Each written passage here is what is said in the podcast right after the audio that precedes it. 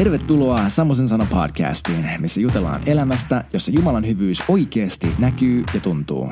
Lisätietoja ja muuta matskua löydät netissä osoitteessa samu.blog ja instassa mut löytää nimikkeellä hello alaviva samu.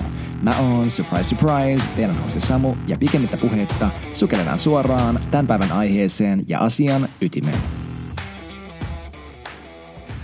No moikka kaikki, tervetuloa taas. Toivottavasti teillä on kaikki hyvin, toivottavasti teillä on lähtenyt teidän viikko hyvin käyntiin ja toivottavasti tämä podcast on ollut teille jo nyt jonkinlaisena siunauksena. Et mulla ei todellakaan ole kaikkia vastauksia, mä oon vielä erittäin vaiheessa ja erittäin matkalla monessa asiassa mun uskoelämässä ja käytännössäkin elämässä mä edelleen opettelen.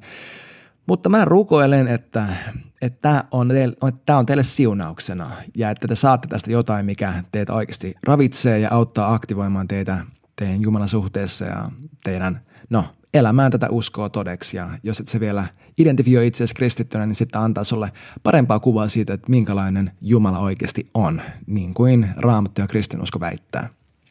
Jos sä liityt meidän seuraan nyt ekaa kertaa, niin me ollaan tosiaan epävirallisesti keskellä Jumalakuvaa käsittelevää sarjaa. Koska mä haluaisin heti tämän podcastin alkuun puhua siitä, että minkälainen Jumala on, koska meidän Jumalakuva, eli millaiseksi me Jumala mielletään, määrittelee meidän koko elämän. Salmeessa luhutaan siitä, miten Jumala näyttää meille itsensä usein sen mukaan, miten me kuvitellaan, että hän näyttää. Eli, hän, eli tämä ajatus, että we make God in our own image ja me voidaan nähdä Jumala ihan millaisen ikinä me, meitä huvittaa ja se tulee olemaan meidän kokemus myös elämässä. Mutta Jumala on hyvin selkeästi näyttänyt meille, minkälainen hän on. Se oli, mistä me puhuttiin alussa, että Jeesus näytti meille täydellisesti, että minkälainen Jumala oikeasti pohjimmiltaan on. Että hän oli täydellinen esimerkki Jumalan luonteesta, tahdosta, persoonasta, ajattelutavoista, siitä, miten hän meitä rakastaa. Sen jälkeen me käsiteltiin sitä, miten, miten isä on, tai miten Jumala on täysin isä.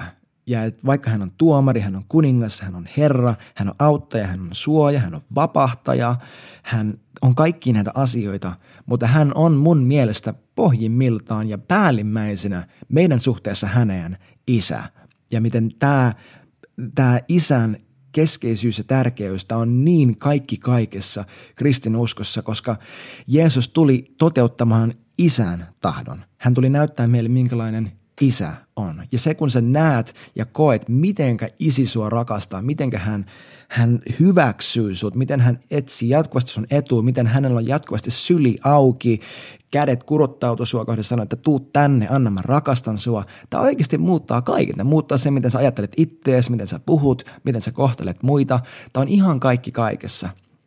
Ja nyt mä haluaisin puhua tämän äh, kolminaisen Jumalan, kolmi yhteisen Jumalan tästä viimeisestä kolmanneksesta niin sanotusti, joka mä sanoisin, että meille tosi monelle meistä kristityistä ja varsinkin seurakunnan ulkopuolella oleville kaikkein vierain, eli pyhä henki. Että minkälainen pyhä henki oikeasti on, kuka hän on ja miten se näkyy meidän elämässä, miten meidän tulisi suhtautua pyhän henkeen.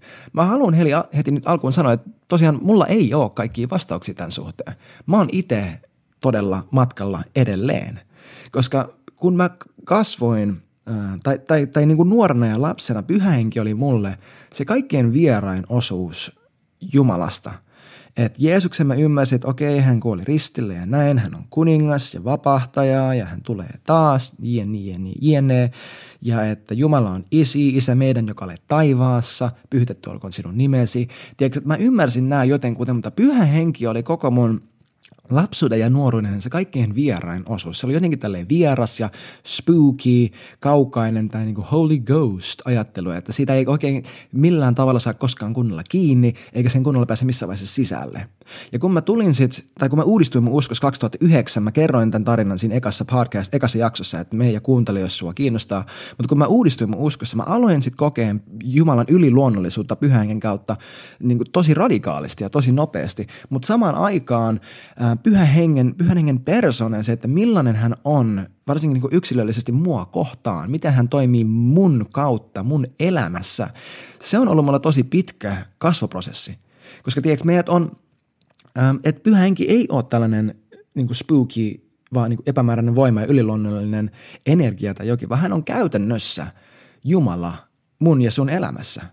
Ja me tarvitaan pyhän henkeä elään todeksi evankeliumi, mutta me unohdetaan, että usein pyhän, pyhä henki, miten hän näyttäytyy meidän kautta, että se, nä, että se näyttää uniikilta meidän luonteen, meidän persona ja meidän lahjojen kautta kuin miltä se näyttää, että se, se on aivan erilainen kuin miltä se näyttää jonkun toisen kautta, vaikka pohjimmiltaan hän on sama. Tiedätkö, tästä, tä, tästä Paavali ää, tykittää ekassa korintolaiskirjeessä – Korintin seurakunnalle sitä, että, että vaikka näitä kaikki eri asioita tapahtuu seurakunnassa, ja vaikka, koska niitä tapahtuu niin paljon, että korintalaiset ajattelevat, että nyt on moni eri henki, jotka saa aikaan näitä eri, eri asioita tässä seurakunnassa, vaan Paavali sanoo, että ei vaan, että yksi henki, se on se sama henki, joka vaikuttaa kaikissa, vaikka se vaikuttaakin eri tavalla. Se ei ole monta eri henkeä, jotka saa näitä asioita aikaan, vaan se on sama pyhä henki, koska henki on yksi. Ja tästä mä haluaisin tänään keskustella lisää, että, että miten me päästään tutustumaan pyhään henkeen sitä kautta kokeen, että Jumala niin, kuin, niin sanotusti näyttäytyy meidän elämässä. Koska mä uskon, että me kaikki halutaan, kaikki me, jotka ollaan eh, kristittyjä, että me halutaan elää jumalallista elämää. Me halutaan elää sellaista elämää, missä se, mitä me raamatussa luetaan, niin se näkyy käytännössä meidän, meidän elämässä. Koska se on tosi turhauttavaa lukea sieltä, että, että rakastakaa toinen toisianne niin, tai armahtakaa toisianne niin kuin Jumala on teitä armahtanut. Tai hän, joka uskoo, nämä merkit seuraavat häntä, joka uskoo. Ja sitten olla näkemättä välttämättä sitä meidän elämässä ollenkaan. Et me halutaan elää niin kuin Kristus eli. Niin kuin eka Johanneksen kirja, mä oon siterannut tätä jo pari kertaa, mutta siellä puhutaan tästä, että, me, että hän, joka sanoo, että hän pysyy Kristuksessa tai niin kuin on uskossa ns. Että hän on vel, velvollinen vaeltaan ja elämään samalla tavalla niin kuin Kristus eli. Mutta good luck tehdä tätä ilman pyhää henkeä, koska Luukkaan evankeliumin luvussa neljä sanotaan, että sen jälkeen kun Jeesus meni kasteelle, että hän, me, hän palasi sieltä, tai, tai palasi Jordanilta sieltä joelta täynnä pyhää henkeä sinne erämaahan koeteltavaksi, ja sieltä tullessaan hän palasi pyhän hengen voimassa. Ja tiedätkö, Jeesus Kristus tarkoittaa Jeesus voideltu, ja apostolien teoissa kymmenen sanotaan, että Jumala voiteli Kristuksen, tai voiteli Jeesuksen pyhällä hengellä ja voimalla. Ja kristitty tarkoittaa pikku Kristus, eli pien voideltu. Ja Johanneksen kirjeessä puhutaan just tästä, että, että se sama voitelu, joka hänellä on, on teillä ja se voitelu pysyy teissä ja opettaa teille kaiken, että tarvitse ketään opettaa teitä, koska se, se voitelu opettaa teille kaiken. No tämä on pyhä henki, koska Jeesus sanoi, että, että kun pyhä henki tulee, niin hän opettaa teille kaikki asiat tai hän johdattaa he, teidät kaikkeen totuuteen. Tiedätkö, meidät on luotu elämään yhteydessä pyhän hengen kanssa, mutta miksi tämä on meille niin hankalan tuntusta, miksi tämä on niin jotenkin jäänyt tiedätkö, niin spookille tasolle, vaikka me ei haluttaisi. Ja mä haluaisin vähän paneutua tähän ja pohtia niitä ää, niin meidän ajatteluun juurtuneita ajatuksia, mitkä ei välttämättä ole hirveän rakentavia – Ensinnäkin mä haluaisin puhua siitä, että pyhä henki ei ole kolminaisuuden joku sidekick tai tiedätkö, juoksupoika. Tai hän ei ole vaan joku Jumalan voima, koska usein pyhän henki, pyhä henki mielletään vaan pyhän hengen lahjoiksi. Mutta tämä ei ole totta. Hänellä on persona, hänellä on luonne, hän on yhtä paljon persona kuin Jeesus on persona ja kuin Isä on persona. Että hän ei ole vaan joku tällainen mystinen epämääräinen möykky hengessä, vaan hän on oikeasti, hän on pyhä henki, hänellä on nimi. Ja hän on Jumala. Tiedätkö, että heti raamatun toisessa jakeessa, eka Mooseksen kirja luku 1 ja 2 sanotaan, että, että Jumalan henki, niin Jumalan henki niin liikkui, tai se sana hebreaksi tarkoittaa niin hautoi, vähän niin kuin kana kananmunia, että hautoi vetten yllä ja sitten Jumala sanoi, että tulkoon valo ja sitten tuli valo. Ja tästä on, tästä on paljon lisää tutkittavaa, mutta mutta sen voisi ajatella näin, että pyhä henki oli se, joka aiheut, sai aikaan sen käytännön muutoksen fyysisessä maailmassa, että, että se mitä Jumala sanoi hengessä, se niin kuin ruumiillistui ja valo fyysisessä maailmassa syntyi. Ja että et, et hän saa aikaan tällaisia fyysisiä muutoksia. Sen takia me nähdään, että pyhän lahjat, vaikka parantumiset ynnä muut, että hän vaikuttaa – fyysiseen maailmaan. Pyhä henki on se agent niin sanotusti, minkä kautta Jumala, joka on henki, näkyy ja niin kuin ruumiillistuu. Mutta tämä ei vaan rajoitu siihen, että, että hän vaikuttaa meidän ympärillä, hän, hän myös vaikuttaa meidät, koska meidän elämä on hänessä. Tiedätkö, sä et edes voinut syntyä uudesti Jumalaan ilman pyhää henkeä.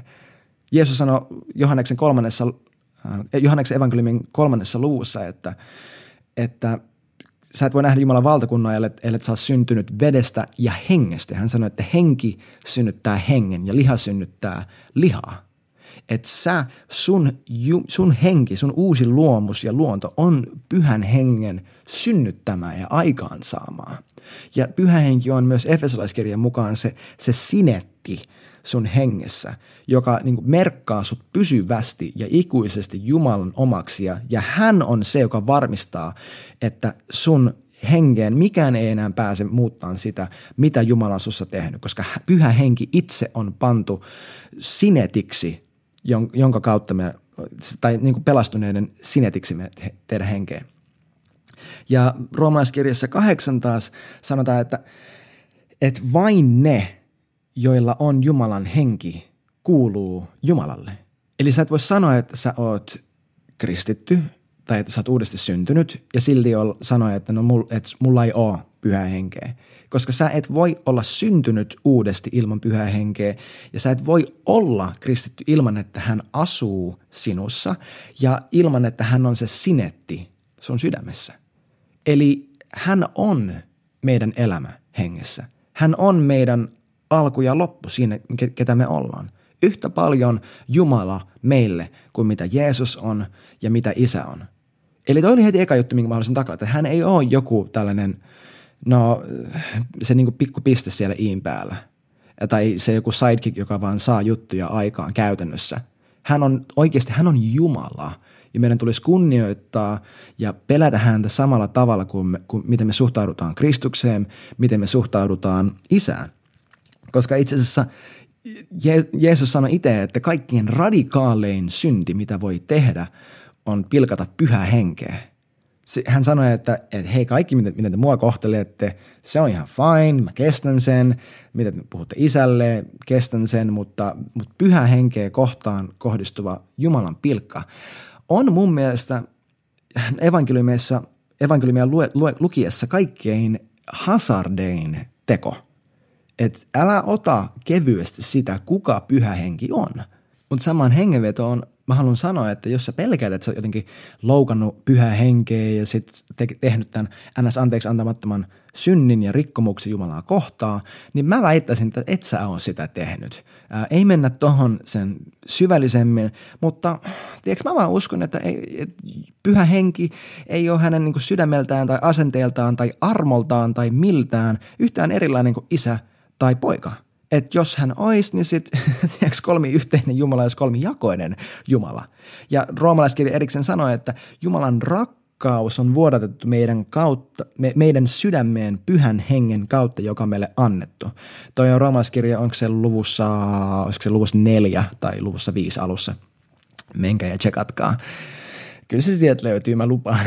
ja tuohon vielä, että, että hän ei mitenkään erilainen, niin tiedätkö, Jeesus itse sanoi, että pyhä henki kirkastaa Kristusta.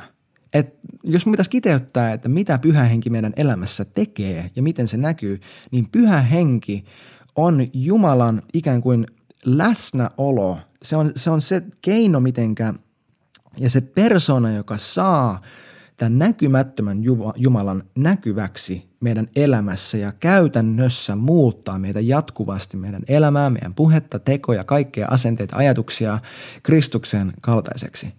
Ja tässä nyt, tämä on se iso pointti, että jos sä haluat jonkin asian ottaa ottaa ylös muistiin, muistaa, niin se on tämä. Jeesus itse sanoi, että se, että hän lähettää pyhän hengen meille on parempi kuin se, että hän olisi täällä fyysisesti meidän kanssa läsnä. Eli jos sä uskot, että sulla olisi parempi se, että Jeesus nyt seisoisi sun vieressä – kuin se, että pyhä henki asuu sinussa, niin sä et ole ymmärtänyt, kuka pyhä henki on. Koska tiedätkö, äh, koko raamattu on tällainen matka siitä, että ensin Jumala oli, että oli niin Jumala ihmistä kohtaan, sitten oli Jumala ihmisen kanssa ja nyt uudessa liitossa on Jumala ihmisen sisällä ja yksi Jumalan kanssa.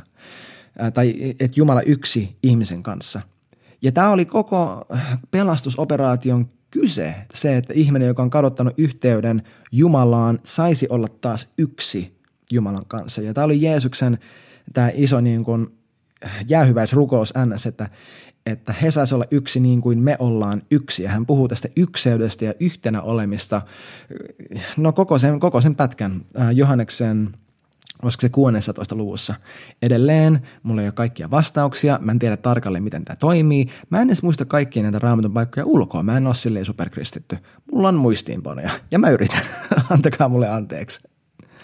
Mutta tiedätkö, mä haluaisin, että me kuviteltaisiin, että miltä meidän elämä näyttäisi, jos pyhä henki pääsisi olemaan kaikkea sitä, mitä hän haluaa olla meidän elämässä ja hän pääsisi tekemään kaiken sen, mitä hän haluaa tehdä meidän elämässä. Ja hän pääsisi tekemään kaiken sen, mitä vain hän voi tehdä meidän elämässä. Mä haluan palata siihen, mitä mä sanoin aiemmin, että tiedätkö, usein me, me kadotetaan pyhängen tunteminen siinä, että me oletetaan, että se pitää näyttää joltakin tietyltä. Kun, kun usein pyhä henki just, hän haluaa käyttää sitä, kuka sä oot. Me, mä puhuin tästä ihan silloin alussa, ekassa podcastissa jopa, että, että sä sut on luotu tarkoituksella just sellaiseksi kuin sä oot. Et kukaan muu, ketä on koskaan luotu, ei ole ollut yhtä hyvä olen sinä kuin mitä sä oot oleman sinä. Ja siinä on joku syy, miksi sä oot sellainen kuin sä oot. Sulla ei ole mitään hävettävää, eikä sulla ole mitään hävittävää, vaan sut on tehty tarkoituksella, tarkoituksella sun kaltaiseksi, koska pyhä henki plus sinä on yhtä kuin Kristus tavalla, mitä hän ei voi olla kenenkään muun kautta, joka on koskaan elänyt. Eli älä oleta, että, että se, että sä vastannut pyhän hengen, että se on tämä ähm, Johannes Kasten sana, että no enemmän sinua, vähemmän minua, ikään kuin hän tulee jotenkin tappaa pois kaiken sen, mitä sä oot. No okei, toi on totta. Kun sä synnyit uudesti, sähän Jumala tappoi sun vanhan luonteen, sä yhdyit Ju- Kristuksen kuolemaan ristillä, sä ristiin naulittiin se koko vanha luonto, sä sait uuden elämän ja sen jälkeen, niin kuin mä edellisessä jaksossa sanoin, että isä hän puhdistaa sua. Hän ikä, se tuntuu siltä, että hän nuhtelee ja korjaa ja jopa ruoskii sua, kun hän, hän riistää sun ajattelutavoista ja sydämestä ja muualta kaikkea tätä kuonnaa ja roskaa, joka on edelleen jäänyt roikkumaan. Mutta pyhä henki, hän haluaa käyttää sua sellaisena kuin hän on. Mutta samaan aikaan, ja tämä on sellainen juttu, mitä mä opettelen just nyt mun elämässä, että pyhä henki, se kuka minus, kuka hän mussa on, on suurempi kuin mun persona. Ja kun, tiedätkö, mun, aja, mun personassa tai mun ajattelussa siitä, miten mä itseni näen, on asioita, mitkä on, ne on niinku ristiriidassa pyhän luonteenkaan. Että mä esim. miellän usein itseni ää, tosi niinku sisäänpäin kääntyväksi ihmiseksi. Kun mä tiedän, että pyhä henki ei ole yhtään sisäänpäin kääntyvä. Että ei hän ole yhtään niinku, äh, tiedätkö, Luukka, Luukkaan evankeliumissa äh, sanotaan, että tai Luukkaan evankeliumin 11. luvussa sanotaan, että, että isä ei pihtaa pyhähenkeä heiltä, ketkä häntä pyytää. Ja muualla sanotaan, että, että Jumala antaa hengen ilman mittaa odottaa, että jos sä saat pyhän hengen, niin sä saat koko pyhän hengen. Sä et saa niinku pikkupalasia sieltä täältä. Et pyhä henki mussa haluaa olla niin paljon enemmän kuin mitä mun persona välillä sallis, jos mä ajattelen, että no mä nyt vaan on tällainen introvertti ja mulle ei ole luontaista jutella ihmisille, koska sit pyhä henki minussa on sanalaskujen 28 ja äh, jakeen yksi mukaan. Hän on minussa se, äh, joka, joka huutaa, että vanhurskas on rohkea kuin leijona. Tiedätkö, että hän, hän on se X-factor mussa. Hän on suurempi kuin mun luonne. Hän on suurempi kuin ne asiat, mitä mä luulen, että mä pelkään. Hän on suurempi kuin mun opitut maneerit, ajattelutavat, tunnesiteet, kaikki nämä. Hän on suurempi. Että miltä meidän elämä näyttäisi, jos me annettaisiin pyhälle hengelle tilaa muokata meitä. Jos me annettaisiin pyhälle hengelle tilaa olla kaikkea se, mitä hän meissä haluaa olla. Että miltä mieti, mieti nyt sun omaa elämää hetki. Miltä sun työ näyttäisi, jos sä kokisit, että pyhän hengen viisauden sanat toimii sussa? Tai tiedon sanat toimii sussa? Että sä löytäisit tästä tilanteesta, missä sun suusta pääsee niin hyvää neuvoa, että se ei voinut olla susta itsestä, sä tunnet itsesi liian hyvin. Tai sähän yhtäkkiä ilmoittaa sulle, että hei itse asiassa älä tee tuota, tee tätä. Tämä on parempi taloudellinen päätös, koska toi, äh, noi stokit tulee laskemaan ensi viikolla. Et miltä se, miltä se näyttäisi? Miltä sun sun, ähm, sun oma niin kuin, rukouselämä näyttäisi, jos sä pystyisit puhumaan Jumalalle kielellä, jonta, jo, että sulla olisi jatkuvasti jotain sanottavaa, koska sä pystyt puhumaan hänelle kielillä. Että pyhä henki rukoilee sun kautta sanoille, mitä sä et ymmärrä silloin, kun sä vaan osaat, että Jumala, äh. että kun se on pelkkä henkäys ja hän, sun, sun sydän ää, yhtyy hänen sydämeen ja sä koet yhteyttä Jumalan kautta siksi, että hän rukoilee sun kautta. Miltä sun, tiedätkö, miltä sun ystävyydet näyttäisi, jos sä kulkisit pyhän voimassa? Että jos sä näkisit, että ihmiset paranee sun kautta. Jos sä, miltä sun, ää, sun parisuhde näyttäisi, jos, jos sä osaisit profetoida sun puolisos ylle – jos sä osaisit nähdä hänet ei siinä pisteessä, missä hän on, vaan siinä pisteessä, mihin hän on menossa. Miten tuo vaikuttaa sun lapsiin, että, että Jumala ilmoittaa sulle, millaisia sun lapsista on tulossa, mihin he on menossa. Sä osaat jo nyt puhua elämää ja puhua totuutta ja suuntaa heidän elämään, ei vaan niin, tälleen maallisen järjen ja hyvän, hyvien neuvojen mukaan, vaan profetaalisesti myös. Että miltä se näyttäisi? Ja mä haluan sanoa tähän, että jos sä oot kristitty ja, ja sä et sä koet, että, että sä et ole koskaan oikeasti astunut näihin asioihin, niin kysy itseltäsi, että onko sä koskaan vastaanottanut pyhän kastetta? Jos sä et ole koskaan tehnyt sitä, niin joko mene jollekin, jonka sä tiedät, jonka sä tiedät, että, että kävelee näissä jutuissa, ne puhuu kielellä, ne jene, jene, tekee kaikki näitä asioita, ja pyydä heitä rukoilemaan sun puolesta. Tai jos sellaista ei löydy, niin rukoile itse, että pyhä henki, mä otan sut vastaan, mä pyydän, että sä kastat mut sun todellisuudella, sun voimalla, sun läsnäololla, ja oleta, että hän alkaa toimia sun kautta, ja alat vaan uskossa ottaa askelia kaikessa siinä, mitä sä näet raamatussa, että pyhän hengen tekevän, vaikka just korintolaiskirjan paikoissa ja ja kauttaaltaan, no kauttaaltaan Uuden testamentin. Meillä alkaa tässä aika loppumaan, koska mä haluan edelleen pitää nämä lyhyinä, mutta mä haluan jättää vielä sen ajatuksen, että oikeasti pyhä henki ei ole sulle vieras. Jeesus itse sanoi nämä sanat Johanneksen evankeliumin 14. luvussa jakeessa 17, että te tunnette hänet, eli pyhän hengen.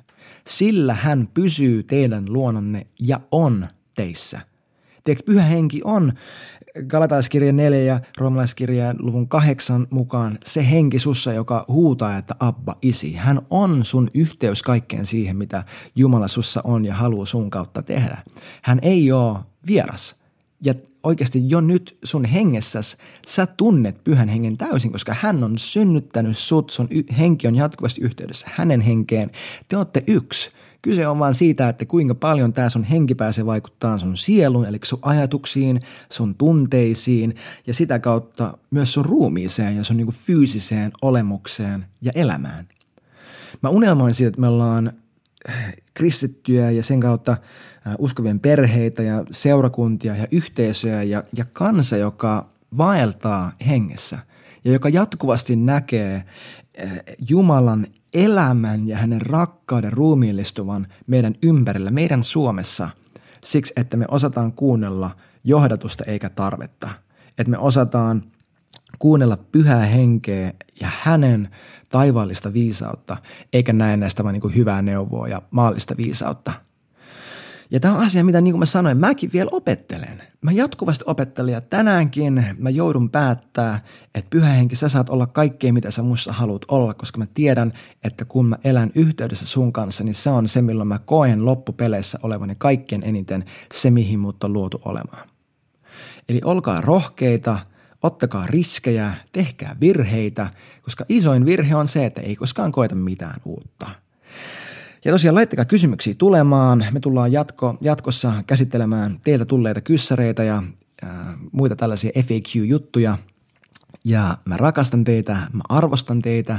Kiitos siitä, että jaksatte kuunnella mua edelleen. Ja nähdään taas ensi viikolla.